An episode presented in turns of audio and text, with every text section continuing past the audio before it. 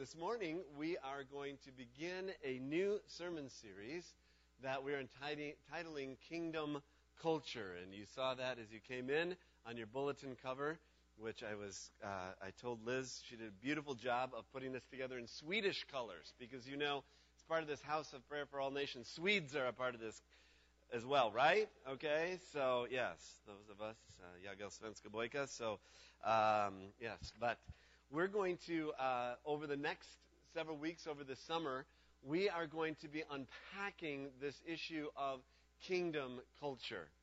Now, some of you know that um, a couple of years ago, I actually completed my uh, doctoral work, which was on uh, my, my, doctoral work is in, I have a doctorate in um, global and contextual leadership.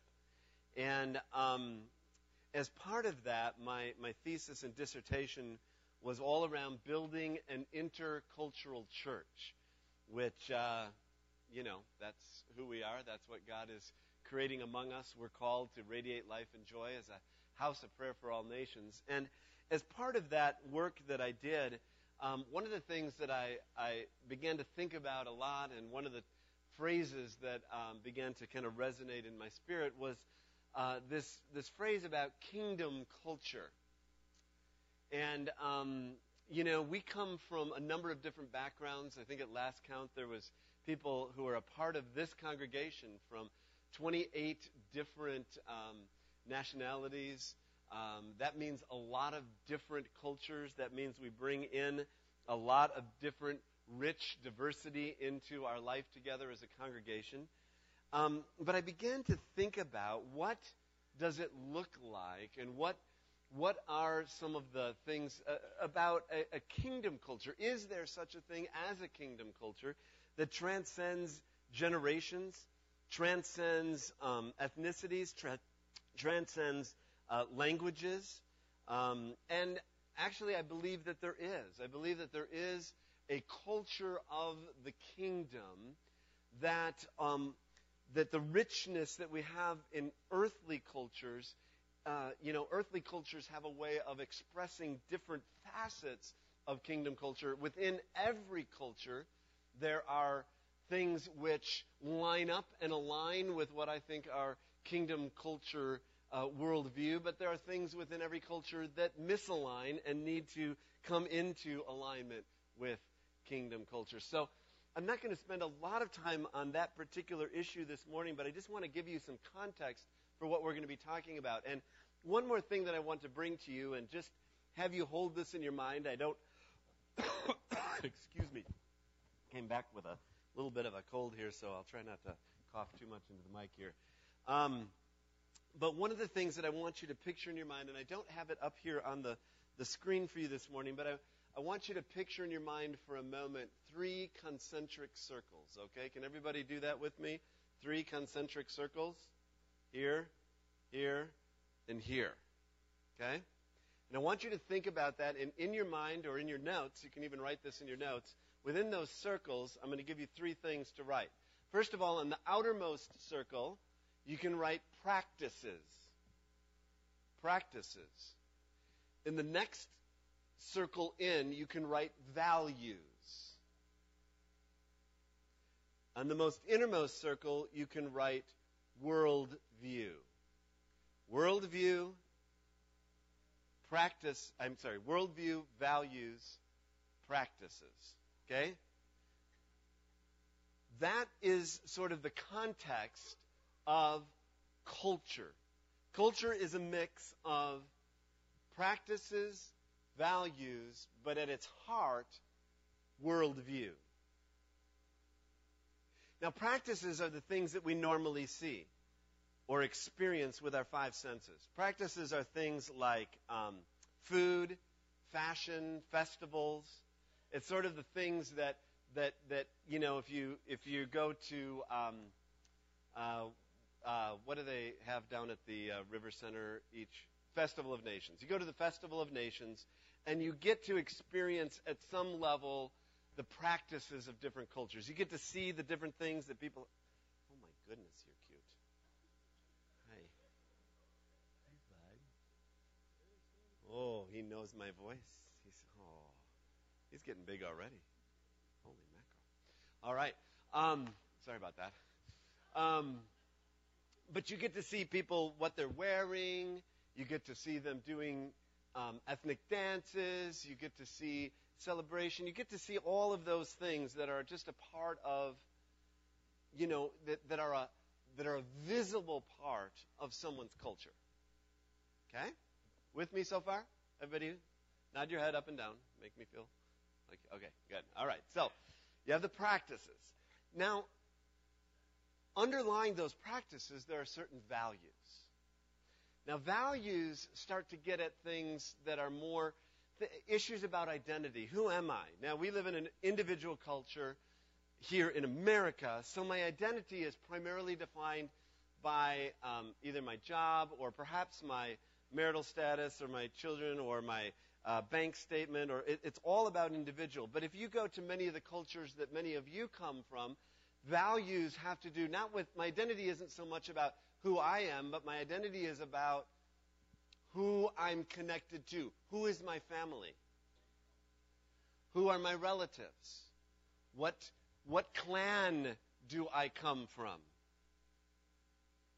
I am because, and, and, and my identity is largely based within the context of my understanding of the community of which I am a part.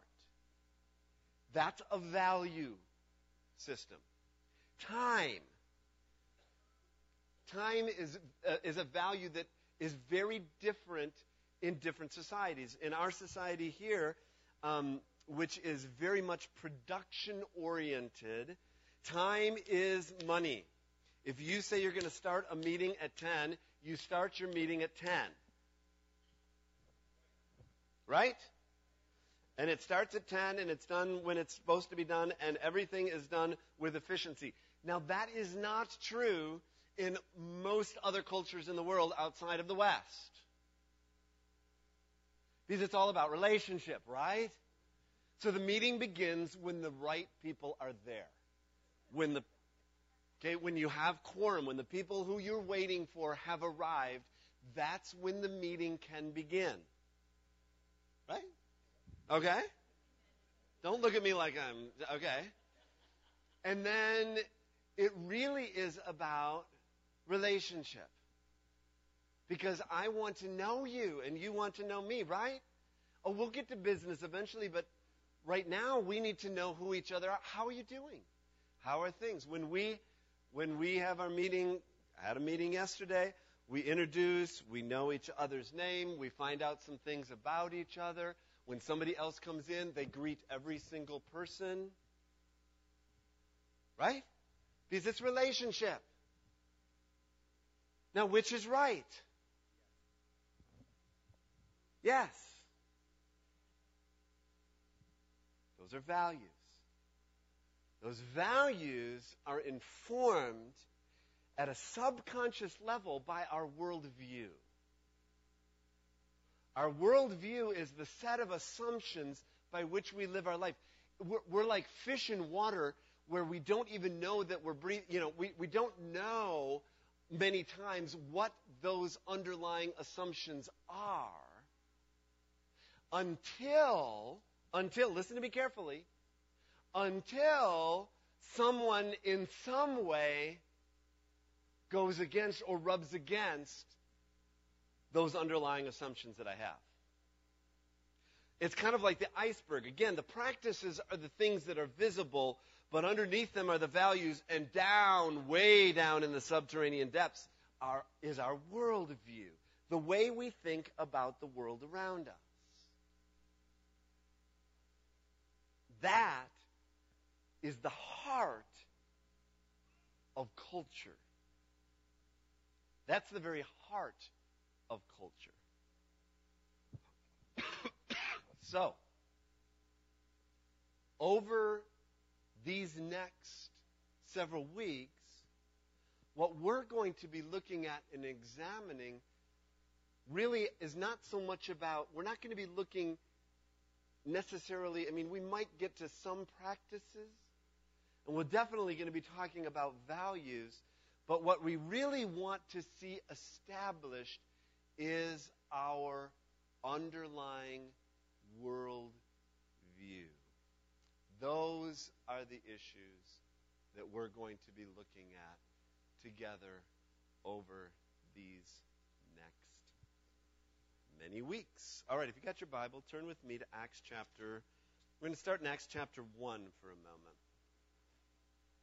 Yep, I like the sound of that. You can pull it out of the seat right in front of you.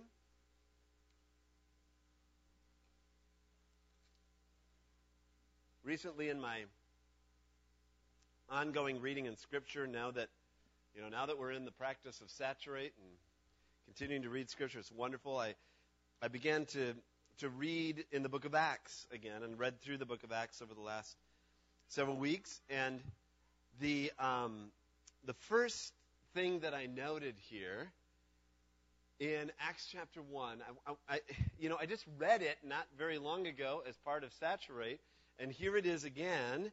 Um, and I read it again, and, and I noticed something that I hadn't noticed before. So please notice it with me. In my former book, Theophilus, I wrote about all that Jesus began to do and to teach until the day he was taken up to heaven, after giving instructions through the Holy Spirit to the apostles he had chosen. After his suffering, he presented himself to them and gave many convincing proofs that he was alive. And he appeared to them over a period of 40 days. And he spoke about what? He spoke about the kingdom of God.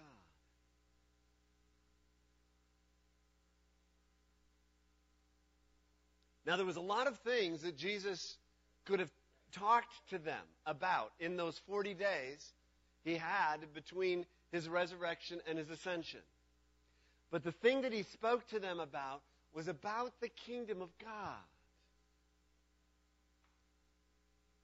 And then as I was reading, I got very excited as I read the very last words of the book of Acts in Acts chapter 28, verses 30 and 31. For two whole years, this is how the book of Acts ends. For two whole years, Paul stayed there in his own rented house and welcomed all who came to see him. And he proclaimed what? The kingdom of God and taught about the Lord Jesus Christ with all boldness and without hindrance.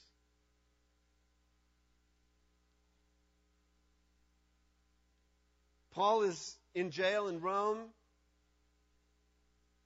And again, he could have been talking and writing and doing about anything, and it says that he welcomed and he proclaimed the kingdom of God and taught about the Lord Jesus Christ.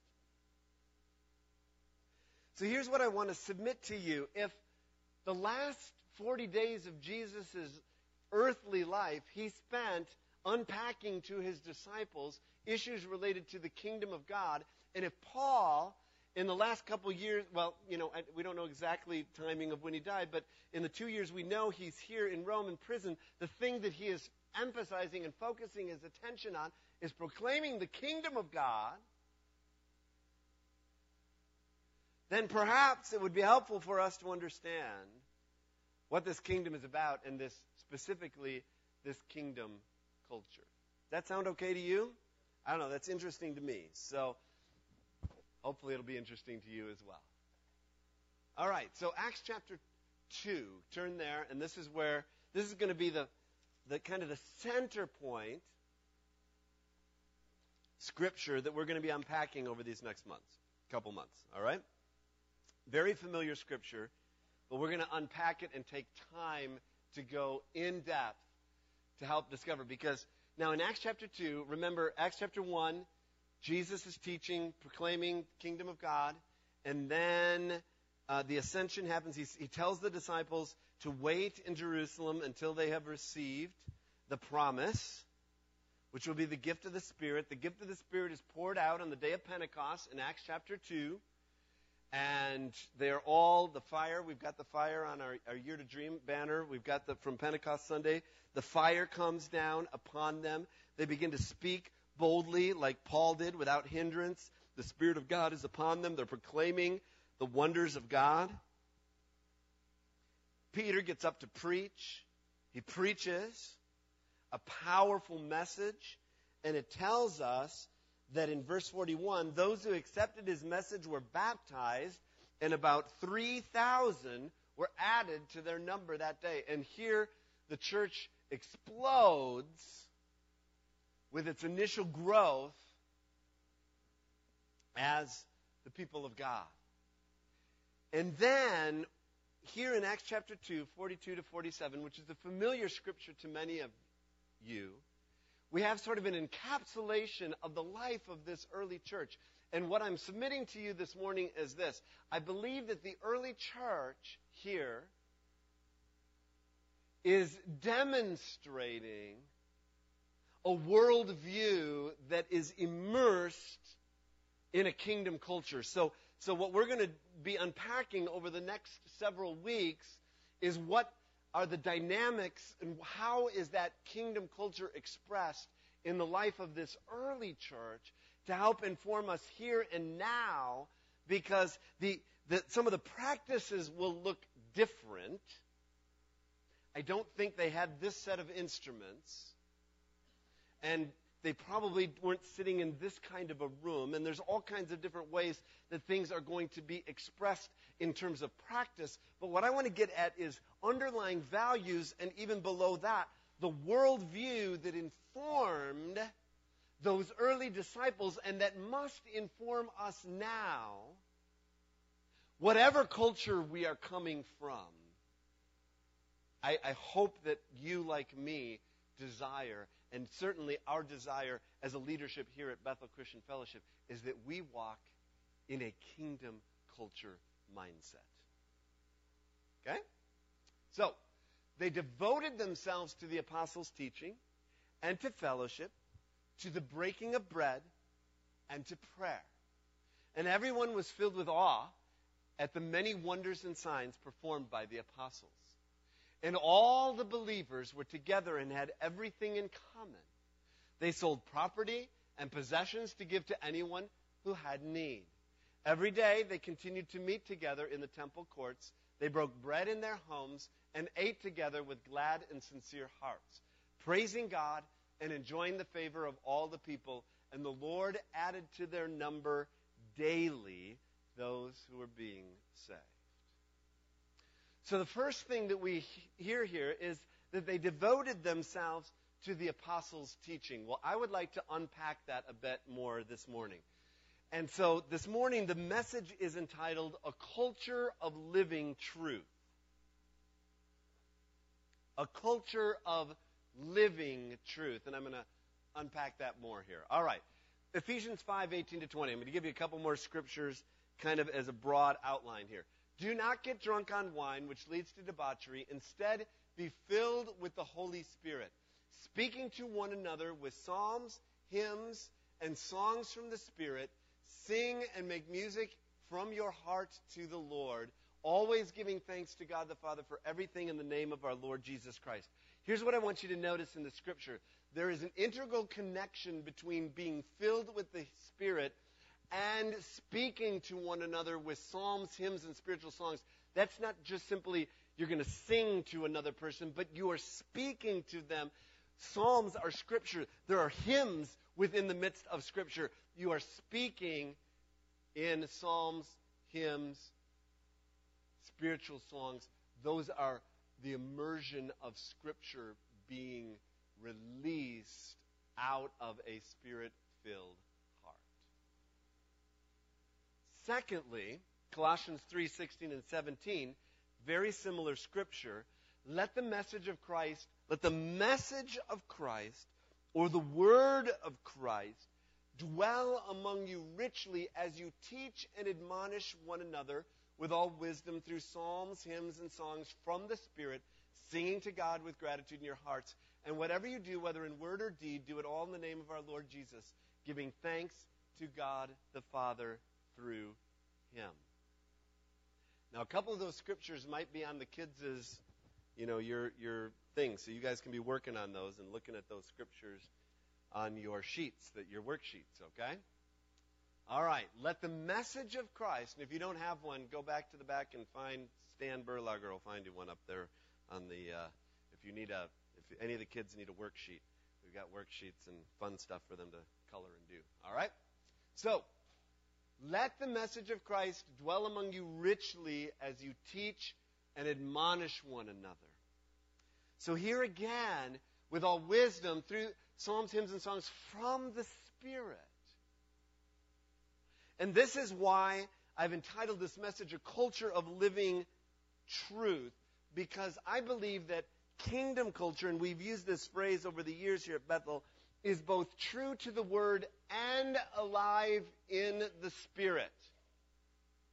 It is both true to the Word and alive in the Spirit. All right, Liz, do you want to pass those out or just come on out? If anybody needs a kids sheet, wave your hand and Liz will find you with kids sheets. All right, good. Well, we got waving hands all over. All right, I know they're absolutely enraptured by listening to Pastor Jim preach this morning, but some of them are tactile learners, so they need. So keep those hands waving while Liz finds you, and Stan will help you out there too on this side. All right. We will have these every week for you, by the way, parents. They'll be right up on the sound booth, right up here. If the ushers forget to give you one, you just ask. Kids, you just pull on mom and dad and say, Can I please get a sheet have to work on. All right. There we go. So, kingdom culture is true to the word and alive in the spirit. So, here's the deal. Here's what I've discovered over well over 25 years in ministry now. And just observationally of the church, that it is possible to be true to the Word, but not alive in the Spirit. You can have a culture of truth that isn't alive. You can have a mausoleum. In fact, I mean, this is somewhat what, what, what, what the Pharisees found themselves in in the Jewish culture. You know, you know the word, but you deny the power within it. You know all about it. You know all the laws and the rules, the you know, you know everything else, but there's no life in it. And what it can quickly devolve into is sort of a dead orthodoxy, where there is no real, true life in it. On the other hand, and this is perhaps a particular vulnerability to churches who come out of our particular stream of Christianity. We are a, historically a, a Pentecostal congregation. We are, you know, labels are difficult to use, but we're a evangelical, charismatic, Pentecostal congregation. And my experience within that stream, which I've been a part of now for 30 years, is that there is a vulnerability to being alive in the Spirit, but not true to the Word. Where it becomes something that is primarily or even sometimes almost solely experiential, but it's not rooted and grounded in any kind of concrete reality. And so what happens is it gets over into what I affectionately can call the spirit of weird. All right? And I've been around it. And I know what it looks like, smells like, feels like. And that's what can happen if it's not rooted in the reality of living truth. So you can, you can have a lot of life, but if there isn't truth attached to that. Okay, so are you with me so far? Okay. I hope I'm communicating clearly, trying to get there. All right. So, kingdom culture, get that in your notes, get that in your mind, is true to the word and alive in the spirit. That's why it is living truth. It's living truth. Now, I want to bring you, and I was, as I was preparing for the message, the Lord just dropped this particular scripture and reminded me of this, of this interaction that happened in the, in the week Jesus died, in fact, on the night, you know, the, the day he was uh, on trial, um, the night he was on trial, he was meeting with Pilate, and he and Pilate have this interaction in John chapter 18. It's recorded for us. So let me remind you of this particular uh, conversation that happened. Pilate went back inside the palace and summoned Jesus and asked him, Are you the king of the Jews? Well, is that your own idea, Jesus asked, or did others talk to you about me? Well, am I a Jew? Pilate replied, Your own people and chief priests handed you over to me. What is it you have done?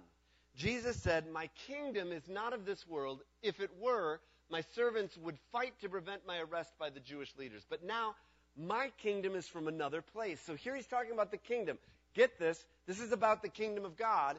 And Pilate responds, You are a king, then, said Pilate. Jesus answered, Well, you say that I am a king. In fact, the reason I was born and came into the world is to testify to the truth. Everyone on the side of truth listens to me. Jesus is having this dialogue, conversation.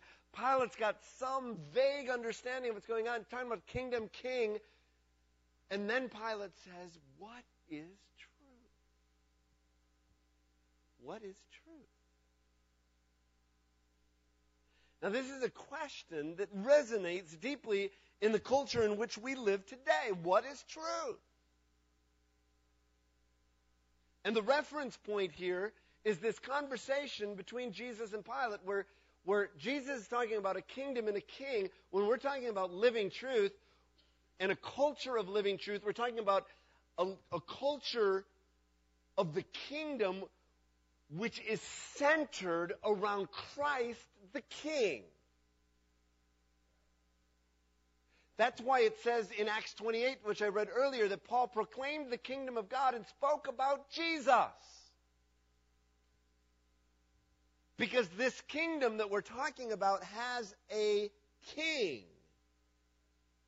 the master, the Lord, Jesus, who is at the center of this understanding of living truth. All right, now, let's continue. What is living truth? Now, I've thought about this a lot again over the last several years. And what I've discovered is that I'm going to give you a series of four questions. And they're really questions that are ans- answered generationally by different generations. Okay? And I've, I've sort of observed this. This is, again, going back to earthly culture, as it were, and even within the culture of the church. I would say that these are four different questions that get asked by different generations. The generation that preceded me, which would be the builder generation, which was the generation that came out of World War II and, and really established much of the structures and systems that we have around us in our country today, kind of established the institutions and things. The question, and specifically the question in the church at that time, was is it right? When you're talking about truth, what they were talking about is it right or is it wrong? This truth. There's, there's right and there's wrong. It's black and white. It's, there's right and wrong. It's as simple as that. Is it right? That was the question that people wanted answered. That began to shift with my generation, which I'm a part of the boomer generation. And the question shifted from is it right to the question became is it relevant? What will it do for me? I need the, you know, and so, you know, lots and lots of sermons on, you know, the three keys to a successful marriage, the seven keys to whatever, the nine steps to, you know, because we want to know is this truth relevant to my daily life? Now, the next generation, the Gen X generation, I think the question was is it real? Can I feel, is it experiential? Is it making, you know, I want something that's real. I want to experience it. I want to know it. I want to feel it. I want to, it, it's very it, it's a sort of a numinous, it's, it's sort of a, but it's very real. Uh, it's real, real. I mean, they want to know, is this truth real? The question I think that the millennial generation is asking is this truth relational? What does this do? What does this have to do with the people around me? Has it, how, how is it impacting them? How are they feeling? Are they, everybody, is everybody okay with this truth? Are we doing, how are we? Where are we? Is it relational? Okay? You following me? Well, here's what I would respond to that is this. I'm going to respond by a scripture from John chapter 14, very familiar. Thomas said to him, speaking to, about Jesus, says, speaking to Jesus, says, Lord, we don't know where you are going, so how can we know the way? And Jesus answered, I am the way, the truth, and the life. No one comes to the Father except through me. If you really know me, you will know my Father as well. From now on, you do know him and have seen him. So Jesus responds to this not by, by, by answering the question in a very counterintuitive way, because what he says is, I am this way, this truth, and the life. And so what in essence, Jesus is saying here, and what I would contend to you this morning is this, is that this living truth, Jesus, is right. He is ultimately relevant. He is very real, and he is true relationship. That the gospel, that kingdom culture, that living truth answers all of those questions.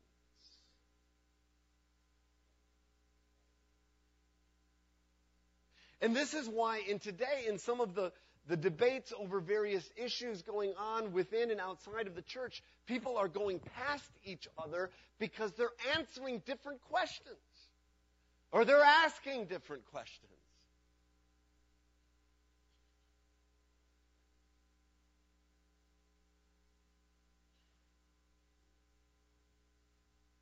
You know, one of the great, difficult, challenging issues of our time the issue of homosexuality and, and, and a gay culture within the context of the larger culture in which we live.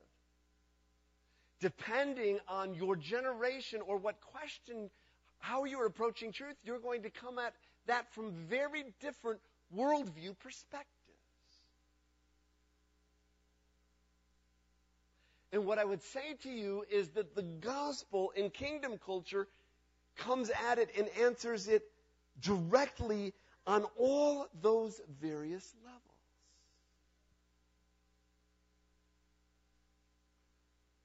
It really is ultimately, uh, I'm going to be careful here.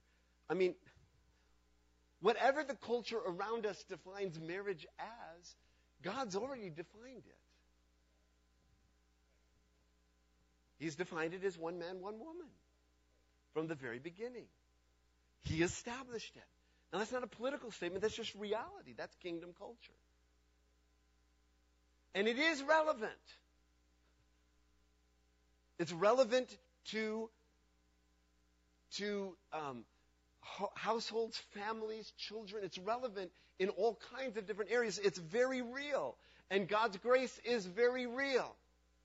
And yes, it is relational. And what do I do with the person whom I love who is gay? Well, you love them. And invite them to understand, as it would be true for every one of us, that our identity is in Christ first and foremost. And then I must live my life congruent with what he has said I am to live. Whether you're heterosexual or homosexual, the call of God is to fidelity. To him and to his commands and to his purposes, and then within the context of marriage, to one man, one woman. Is that clear? That's living truth. And it gets worked out in the context of a culture that's very, very confused. But we bring something to the table, and that someone that we bring to ta- the table is the living truth, Jesus Christ.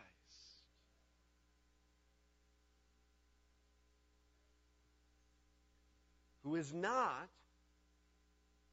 interested, um, you know, and I've said this before, but I'm just going to say this again because it just really irritates me. You know, Jesus isn't holding the placards that says God hates fags. That's not Jesus. Let's just, it's not Jesus. That is not him. I don't know what that is, but that ain't Jesus.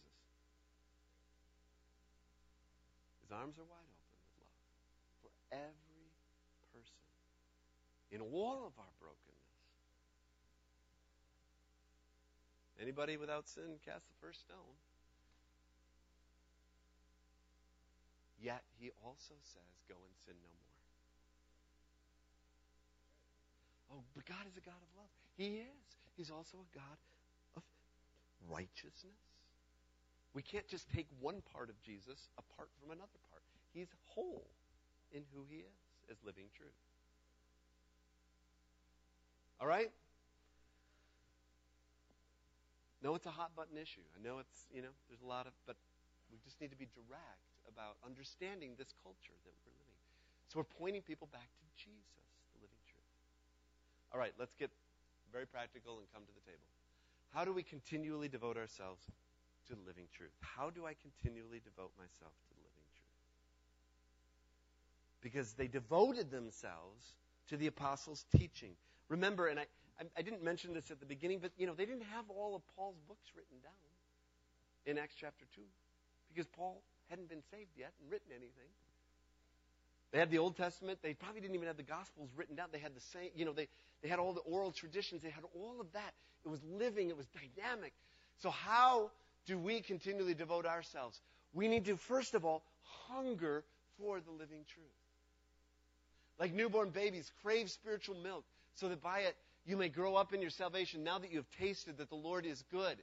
But as for you, continue in what you've learned and become convinced of, because you know those who've learned it, and how from infancy you've known the Holy Scriptures, which are able to make you wise for salvation through faith in Christ Jesus.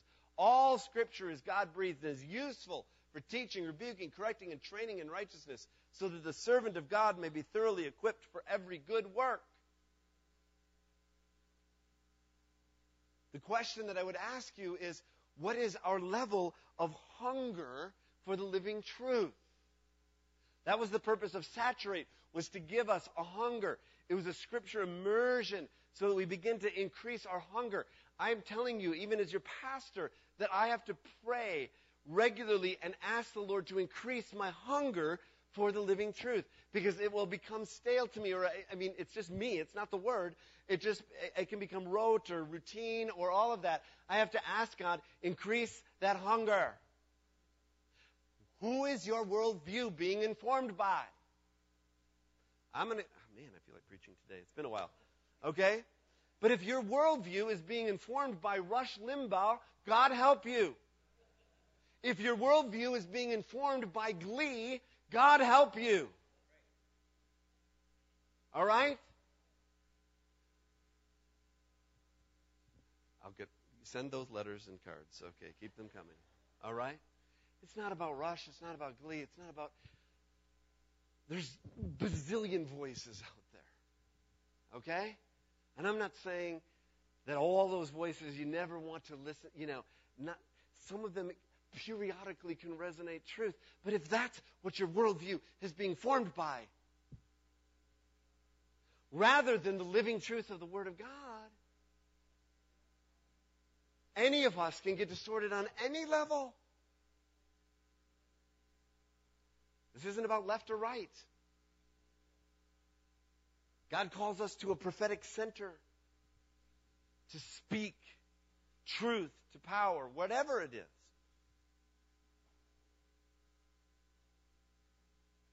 All right. Submit to the living truth. Jesus replied, Anyone who loves me will obey my teaching. My Father will love them and will come to them and make our home with them. Anyone who does not love me will not obey my teaching. These words you hear are not my own, they belong to the Father who sent me. Everyone who believes that Jesus is the Christ is born of God, and everyone who loves the Father loves his child as well. This is how we know that we love the children of God by loving God and carrying out his commands. In fact, this is love for God to keep his commands, and his commands are not burdensome. The question is, are we willing to submit to this living truth? It isn't enough just to know the truth, we have to submit ourselves to it.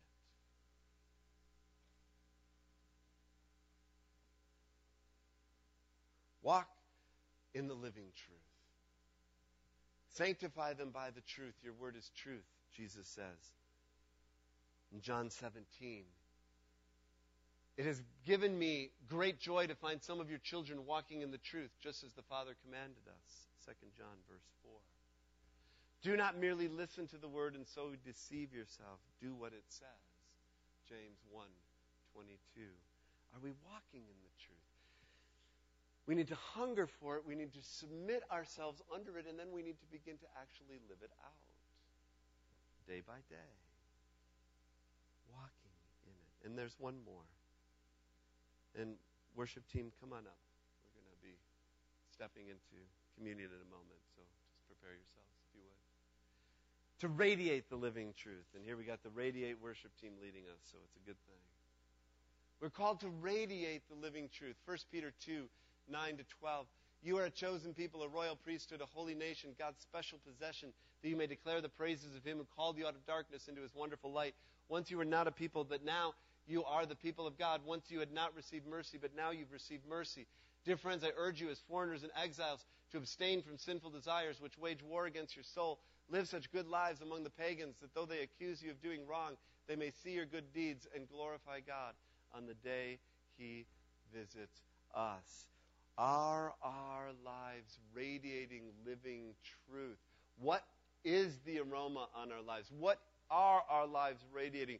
What are we presenting? Are we, you know, when we come, we, you know, and that's why I mentioned the placards earlier.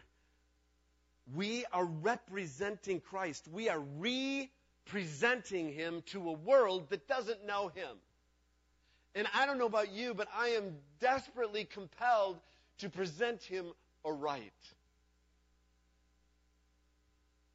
Not Jesus and my particular political philosophy, not Jesus and my particular set of stuff that whatever. I want to represent Jesus, who is the way, the truth, and the life. Who is right always. Who is always relevant. Who is always real. Who is always about relationship. That's the Jesus I want to bring. That's the living truth. That's the living truth that I want us to bring as a congregation. You have in your bulletin, and this, I just put this in here because, you know, sometimes it's helpful to have this just to know this is what we believe here at Bethel. I'm not going to take time to read through it. I'll invite you to do that. And if you come and you're part of one of our uh, Doorway to Ministry courses, where this is the, the first threshold, the first, the first door we talk about is um, our foundations of faith. Um, our statement of faith is a living expression of the doctrinal foundations upon which we stand. It's a living expression. We are a confessional church. We have rooted here in Scripture, taken through the ages and down through the through the, the saints and the and and, and the uh, scriptures down through the ages have come and we, we, we have some living truths upon which we are founded. And these living truths ultimately find their deepest and fullest and completest expression in Jesus Christ. So we're here. This is where we are. In this kingdom culture, we are committed to a culture of living truth. We will be led by the Spirit informed and impacted and influenced and transformed by the Word of God. As it says in Romans 12, 2, where we are to have our lives.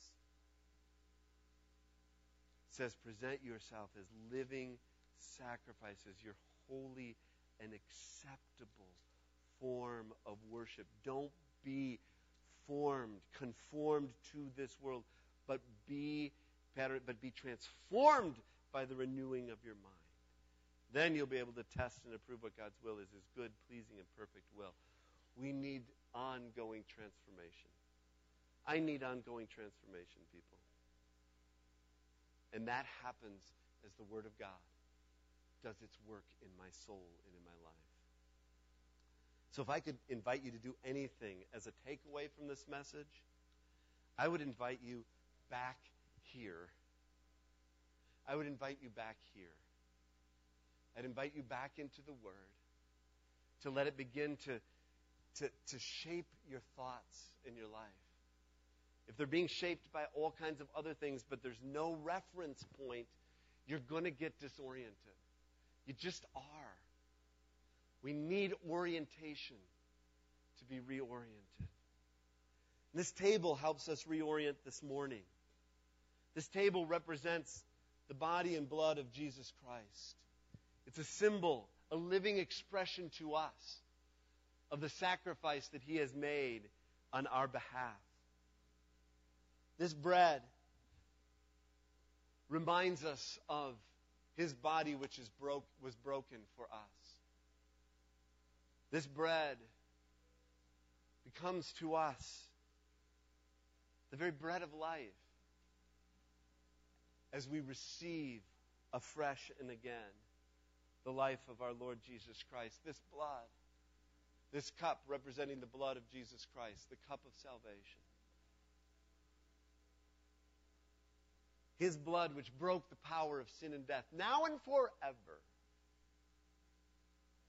As we receive again this morning, we receive His life in us, to us, through us, for us. If you're here this morning,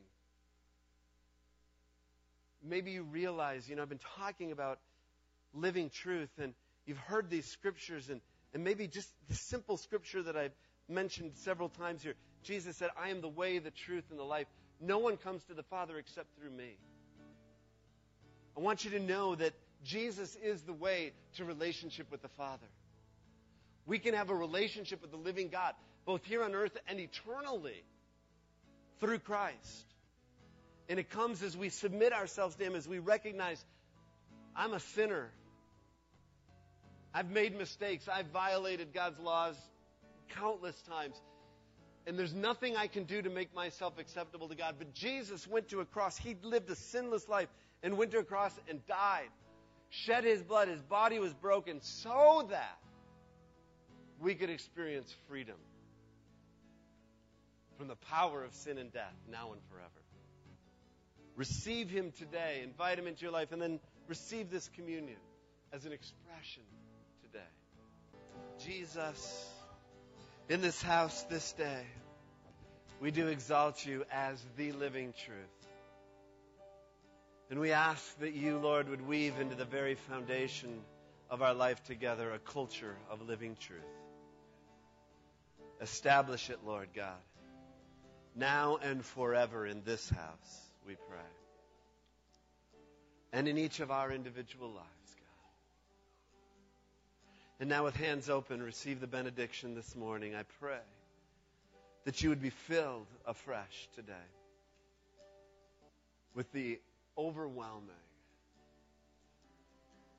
love of God the Father, the irresistible grace and mercy of Jesus Christ the Son, with the inexhaustible strength and power, comfort and hope of the Holy Spirit. Be with you and yours as you go from this house to yours. Go with the banner of his favor and goodness over your life, sent to make disciples of all nations.